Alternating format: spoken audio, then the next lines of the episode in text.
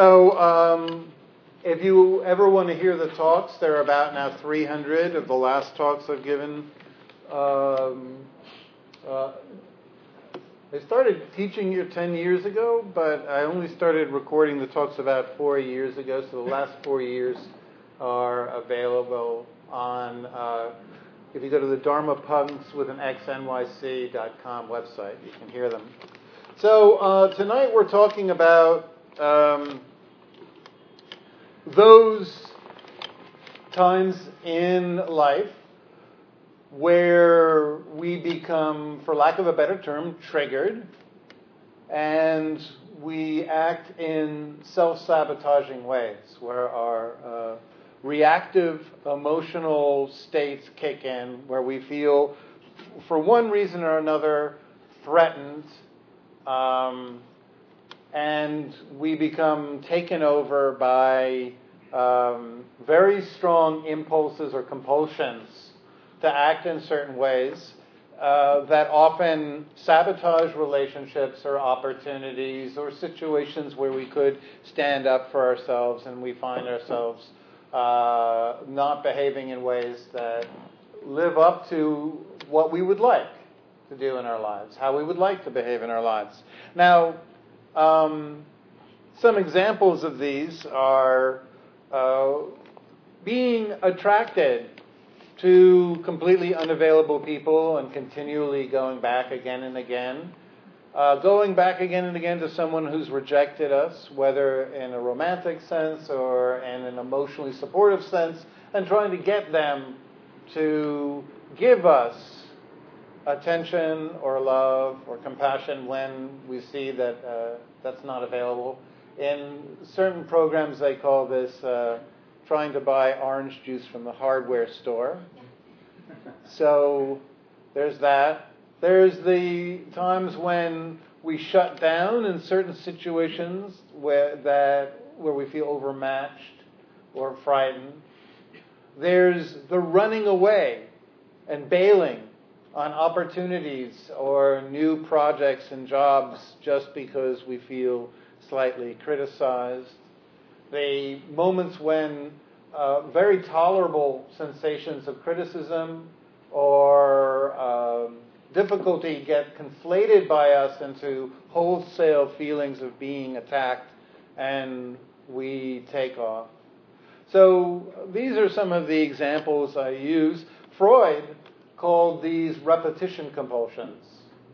Repetition compulsions in the sense that they're very compulsive. We don't have uh, compulsions are things that we don't have um, intellectual or rational override uh, to control, and repetitious in the sense that we tend to habitually ingrain these processes and do them to a frustrating amount. You might in your life have known somebody who keeps going back again and again and again to the wrong girlfriend or boyfriend, and you just want to scream, No!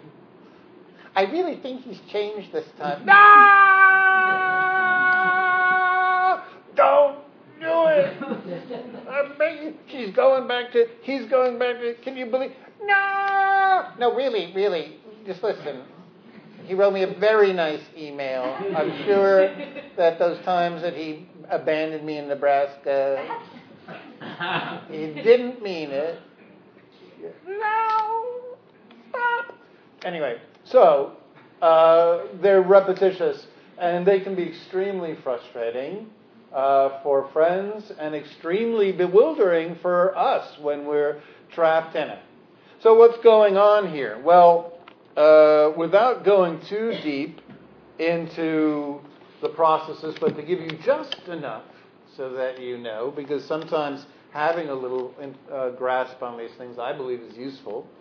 Um, early in life, we have what are known as relational woundings, which are simply the times in our life as infants when we depended on our caretakers. We have, you know, hopefully established some kind of emotional relationship. And generally, this is very early in life when we're, we, even before we've fully acquired language. And we communicate with caretakers by look, by body movements, by facial expressions, by uh, locked in glances. And there are times when an infant loses that secure connection with a caretaker and it feels abandoned. And for an infant, those times, if they're not repaired, if those ruptures are not repaired quickly, uh, it feels traumatic. And then these woundings can continue to happen well into early childhood life where we feel frightened, we feel abandoned, we feel rejected, we feel uh, completely overwhelmed. For an infant, to lose the attention of its caretaker feels like death is imminent because an infant is completely dependent on its caretakers to survive. So, in early childhood, when the mother uh, reacts with some hostility or just removes her attention from the infant, it feels to the infant like whatever it was expressing, whatever emotional state was going on at that present moment becomes associated with deep abandonment, deep vulnerability, deep sadness, deep loss. Uh, and so, from that point on, if the relationship is not repaired, the child will begin to associate certain emotional states, physical states, with I'm about to be abandoned. Certain children are abandoned when they cry or when they express frustration and their parents will pull away their attention. And from that point onwards, they any experience later on in life of frustration or being uh, upset is associated with really losing connection with everything that's going to take care of its welfare.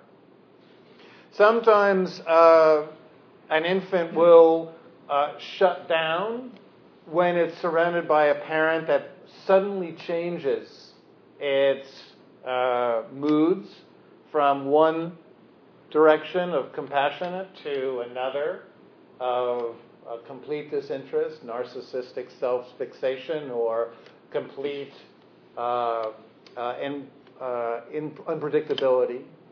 So there's lots of things that can be very traumatizing for an infant, and generally those conditions that it associates with abandonment, it will try to avoid later in life.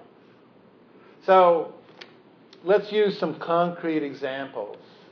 Um, well, before I go to the concrete examples, when these disturbing, tra- traumatic uh, separations or loss of attachment occur, the right hemisphere of the brain, which is the part of your brain that controls your relationships and your emotional states, it begins to associate an emotion with abandonment and experience a situation with abandonment.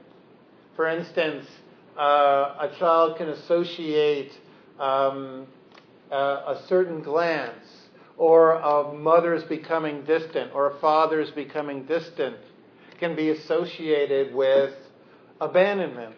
And uh, the right hemisphere stores this memory. And then the child can react by trying to get back the parent's attention. Come back to me, look at me, take me in. That's the formation of the fight impulse, the protest. I want you to come back to me. No, don't go away. No, don't abandon me. And the child will become angry and confrontational, demand attention.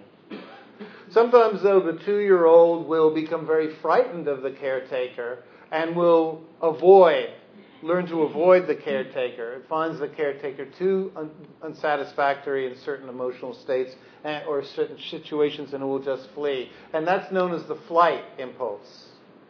And the third impulse is just shutting down. Literally, infants can just become completely dissociated, no longer taking in any information, lost somewhere. And that becomes the freeze impulse that people can go into in dissociative episodes later on in life. So let's fast forward to our adult life where we replay these core dramas over and over and over again. For instance, say the um, the man who's got borderline personality disorder. He grows up perhaps with a mother who is really, really uh, unavailable at times, and uh, is unpredictable uh, when she's going to give love and attention and when she's going to withhold it. And so this fellow very often can become very clingy in relationships, very demanding, and is willing to drop everything in his life at the sign of somebody who will accept him completely. But the first sign that the woman is becoming abandoning, like his mother again, he will flee, bail on the relationship, and give up trying. So he's replaying the childhood drama again in his adult life. And the problem is that there is very, very little intellectual oversight, reasonable oversight. In no way in this arena has the grown adult man become adult. He's still reacting to stimuli like a, an infant that will be killed if somebody pulls their attention away. That's what repetition compulsion, self sabotaging behaviors do. They keep us trapped in infant reactive responses. And it's amazing doing a lot of Buddhist work with people over the years. I meet a lot of people who are extremely successful in certain endeavors in their life, yet in the romantic arena, which is often the arena where we see these things play out because, let's face it, our romantic lives are the most um, fertile and resonant to our early childhood experience. We're both vulnerable, we're needy, just like we were with our parents.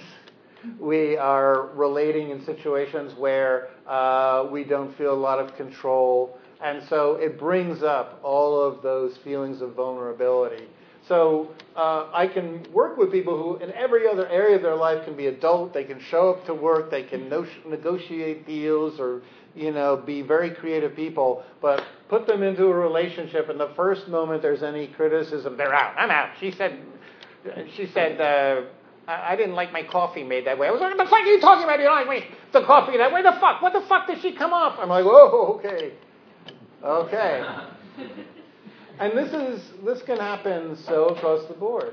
Um, I grew up with an alcoholic uh, father who could move from one extreme of com- being kind and funny and uh, loved jazz, very creative. He was a painter.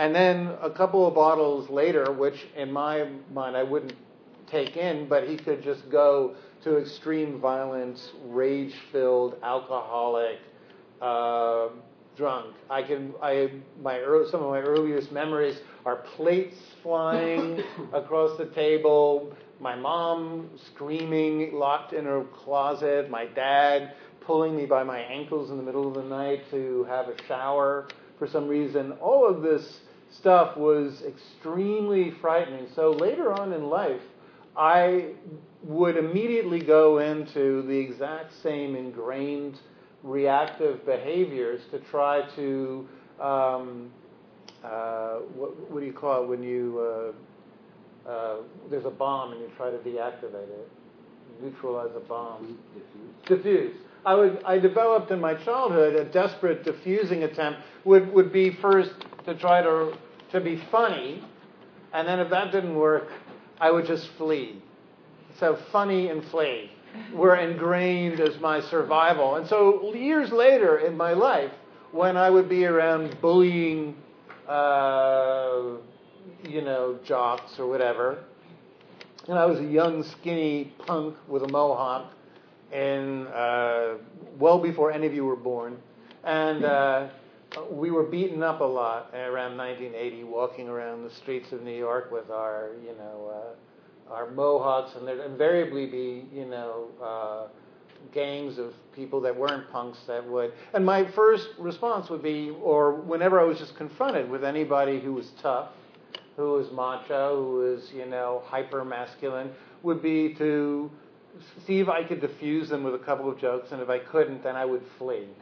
uh, if they didn't laugh at my craziness, then I would just get the fuck out of there. I had no ability to uh, talk rationally after that or to put up a, you know, any kind of resistance. I would just basically shut down and run. and that became deeply ingrained. Now, a lot of us have de- other deeply ingrained reactions from early childhood. Some of us in promising jobs or promising opportunities where we get an opportunity to put forward our creative work, our the, the things that we get real joy in producing. The moment there's even the first sense of criticism or difficulty or people not liking our work, we might shut down and flee. Or we might find ourselves deeply activated, wounded by certain relationships, and just have this idea if I just saw her or him one more time and could just talk one more time, I would be able to make them see how I feel. Or the, uh, the you know, any other repetitious, um, uh, completely ingrained behavior where we wake up from it afterwards and we're like, I can't believe I let that person push me around again and I just shut down. I can't believe I let that pushy asshole just, you know, get his way and I just sat there and I didn't say anything. I can't believe I went back again and picked up that email or that phone call from that person I know doesn't really care about me. In each of these occasions, the reason why the compulsion is so strong is because the right hemisphere, which controls our attention, controls our emotional relationships, and controls basically our emotional regulation, all of those three things are combined to create this feeling of I can't be safe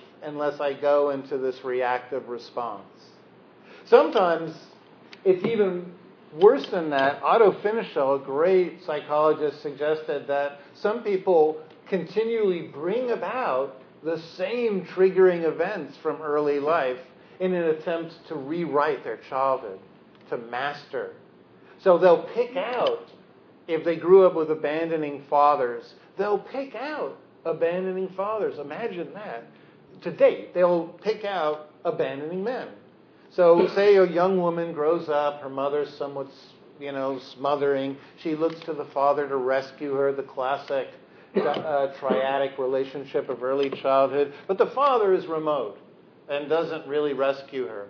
He'll only give a little bit of attention. So she grows up to be a woman who dates one cold, remote, uncaring asshole after another.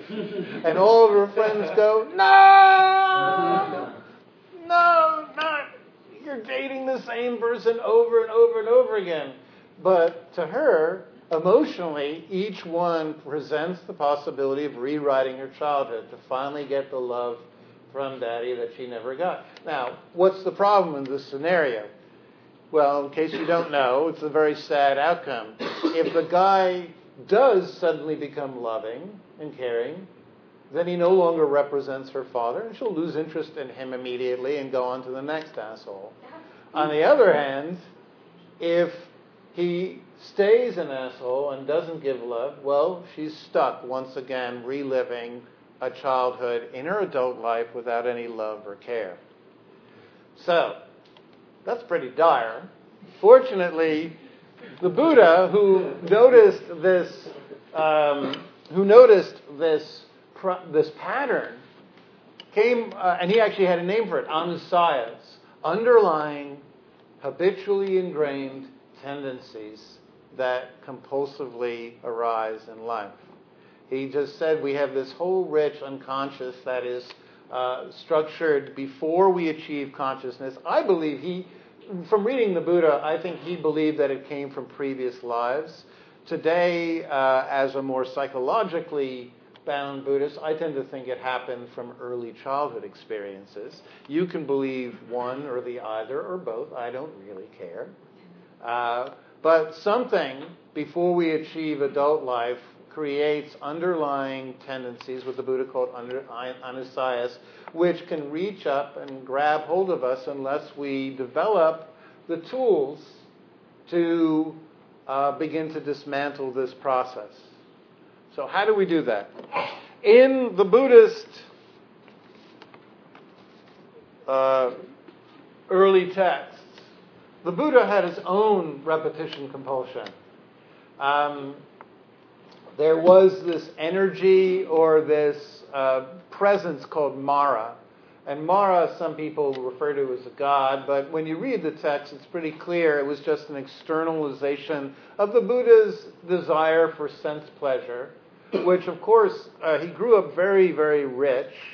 And then to pursue the spiritual path, he gave up all of the creature comforts of living in a palace, the son of a king.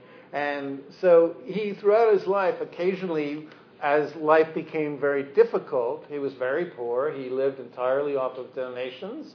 He wandered around teaching the Dharma. He had very few warm places to sleep. And so once in a while, Mara would arise and would arise to him and say, Oh, Buddha, Buddha, Buddha, Buddha. Buddha, this is too hard what you're doing. This is just too hard. Just pack it in. Let's go back to the palace. We can be king. We can rule the world. We can help a lot of people. We can give money to charity. We can set up a, a, a nice, you know, charity. What are you doing all this for? And each time Mara would arise in a different, a different, as a different visitor, a different incarnation. And each time the Buddha would say, I see you, Mara. I see you. I see you. And what he would do was bring his awareness inwards. He would pull away from Mara. And what this means is when we are activated, when we are triggered in life, when we're caught up in a repetition compulsion, when we are really caught up in a relational spiral with someone else, we're waiting for them to return our call, we're angry with them, we're fixating and repeating the story in our mind. What has happened is a very old story, Mara, has arisen, our childhood woundings has arisen and attached to a current event, a current person. And the first thing to do is to pull our attention away from the person that it's locked onto and bring awareness back within, to detach from who we're fixated on. So long as we're stuck in this dance, this dyadic dance with in our imaginations with this one person. If only this one person returned my calls, loved me, accepted me, apologized, did whatever, then everything would be okay. So long as we're trapped in that, we don't realize that the energy that is making this so addictive has really nothing to do with that person. It's a lifetime of feeling abandoned, feeling unsafe, feeling wounded, feeling um, lost, feeling not deeply cared for that started very, very young in life. Nothing, even if that person suddenly turned around and said, You know, you're right, I really love you, it would not fix the underlying wounding, the emotional energy. We'd simply move on to someone else, or we'd find something else about them to feel abandoning. We'd focus on something else. The work is internal at first. We open up instead to what are the feelings we have been avoiding? What is it we don't want to feel? When someone is bullying, when someone is abandoning, turning away, shutting down, rejecting us, when someone is not available, when we protest or when we keep going back or when we flee from a situation that's very frightening, it's always because there's an emotional energy somatically held in the body that we don't want to feel. We don't want to feel the exact same feelings of the infant who felt abandoned and then was hungry and scared and overwhelmed. We don't want to feel that in ourselves. And that's precisely the way through. As an adult, we can open to this feeling of, oh no, I'm not loved. Oh no, this person is not caring, not emotionally available, is not connecting with me. And we can feel that and hold it and create a safe vessel for these deep, deep woundings to arise. And we don't try to get rid of them.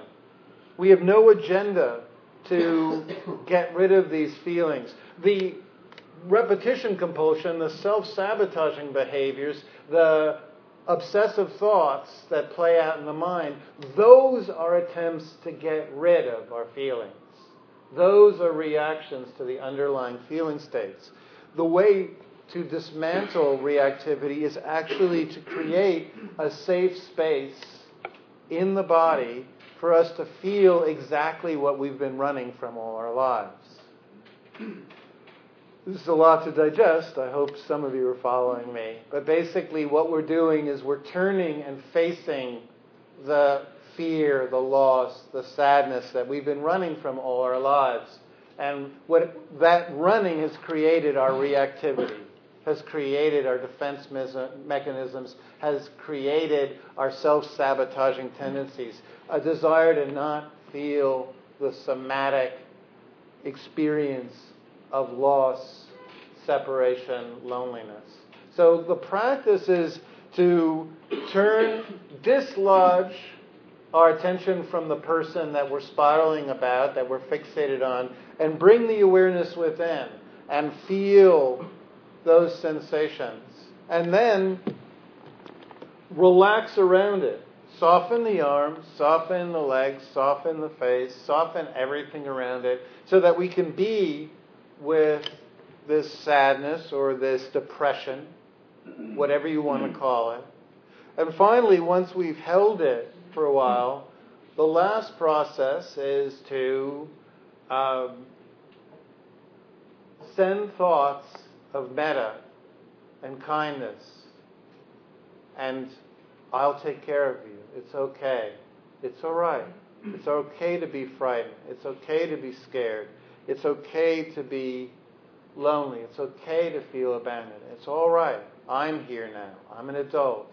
I'm not a child anymore. I can take care of us. We won't die. It's going to be all right. I'm here. We'll find peace. And we send these thoughts to this feeling of deep loss and grief that we've been running from all our lives. And we find then later on in situations where we normally would be triggered, when the feeling of comes up in the body that we want to get rid of, instead we can hold it and we can be present. If it's too much in the moment when somebody is being pushy or, or just rejecting and shaming of us, we can simply breathe deeply into it, soften it, just enough that we can hold it and we can stay present rather than acting out on the impulses to get rid of those feelings.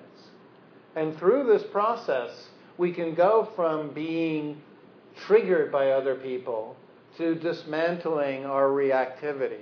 In my own life now, I can be around some of the most aggressive macho men. I actually, for a while after doing this process, I started volunteering to go to Rikers and other places to teach meditation and to, you know, halfway houses just to put myself in the place where I would be around the people that used to trigger me so that I could practice dismantling the reactivity. So believe me, it's, this is available to us. This is available to us. So for the final few minutes, what I'd like you to do is just find a really comfortable position.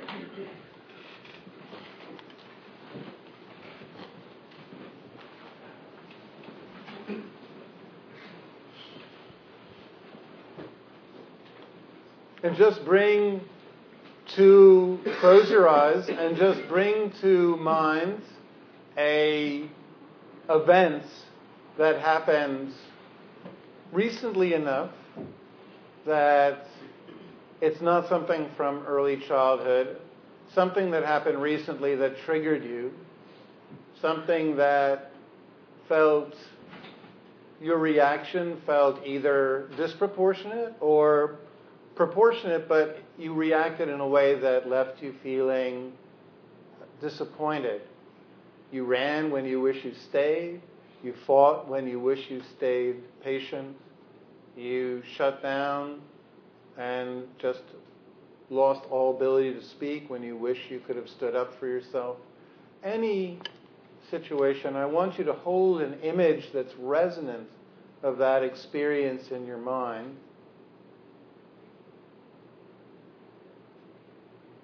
Just hold it in the screen where you hold, you see memories, and then bring your awareness to the front of the torso you'll probably feel the emotions somewhere between the face, the shoulders, the chest, or the belly. Those are where infants signal emotions. We signal our fear in the belly, our feelings of abandonment are often in the chest, having too much going on, and overwhelmed feelings are in the shoulders, and feelings of disappointment and frustration often in the face sometimes in the throat, a feeling of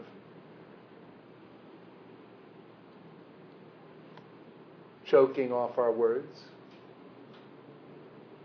So, holding this image, just begin to ask questions.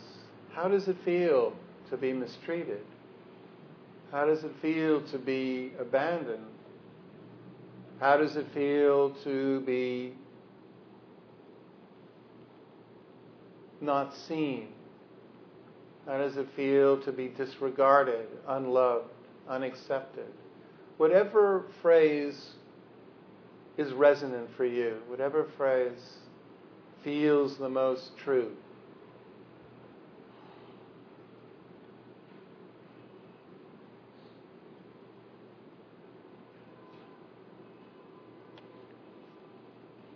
How does it feel to have someone turn away? How does it feel to be left?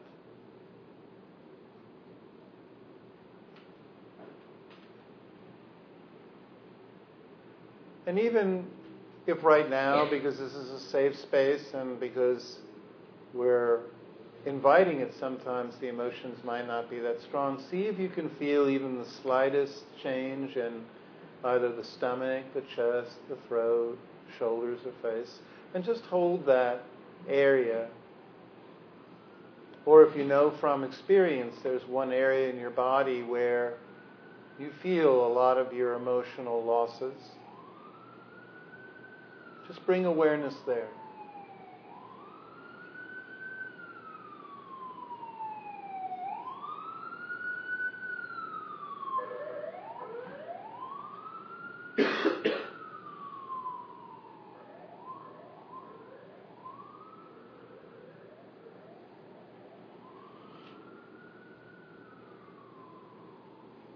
And now let's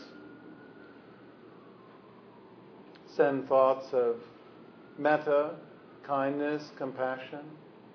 It's okay. I'll be here with you. I'll take care of you. I care about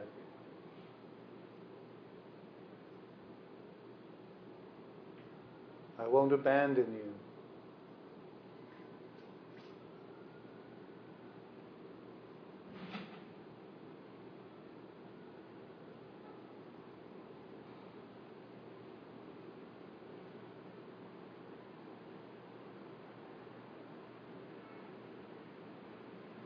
You find lasting peace.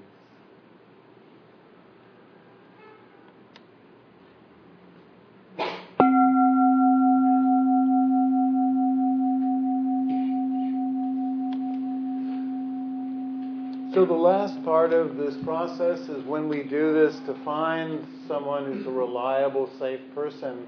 So, rather than continuing the process of always going back and seeking love and acceptance from those who are abandoning or not reciprocating, to begin to turn in directions where there is love, where there is connection available to us.